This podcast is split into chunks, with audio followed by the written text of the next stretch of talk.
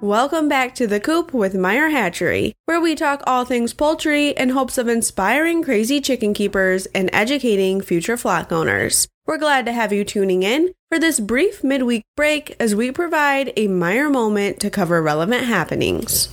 Let's take a Meyer moment to talk about the parameters that define heat versus cold hardy breeds. It's a question we often receive as customers seek out the magic temperature that deems a breed hardy for their climate. However, you may be surprised to know there is no hard number to follow. Rather, a variety of characteristics to consider. So, what are these characteristics? While temperature does play a role, so do the breed characteristics, including their weight, feather type, and comb. First, know a hen's resting body temperature is between 105 and 107 degrees Fahrenheit. Chickens are fairly comfortable at the 70 degree mark, but can survive temperatures well into the teens and below. As always, a protective coop well kept from the outside elements with good ventilation is key for any breed.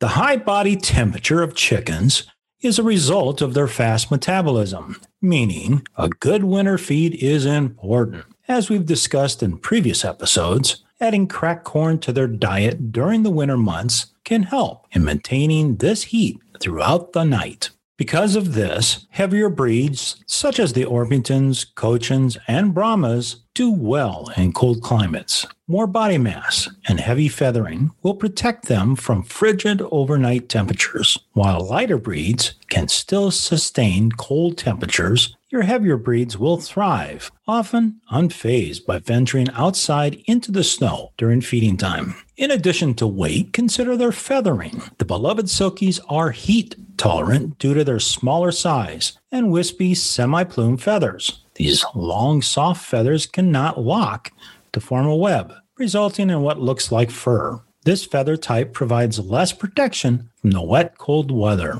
Lastly, consider their combs, as this delicate area is most prone to frostbite. Breeds with pea, rose, walnut, or cushion combs do best in colder climates large single carnation or rose spike combs are best for warmer climates. Again, as we discussed in previous episodes, large comb breeds can handle cold temperatures, but may need extra care. As you browse for new flock additions, you can find these individual breed characteristics on the Meyer Hatchery website listed under More Details. If you still feel overwhelmed, don't worry. You can also use our new filter feature and select by hardiness. Here, we've compared weight, feathers, and comb characteristics for you helping you to make flock selection an enjoyable process that can also fit your climate.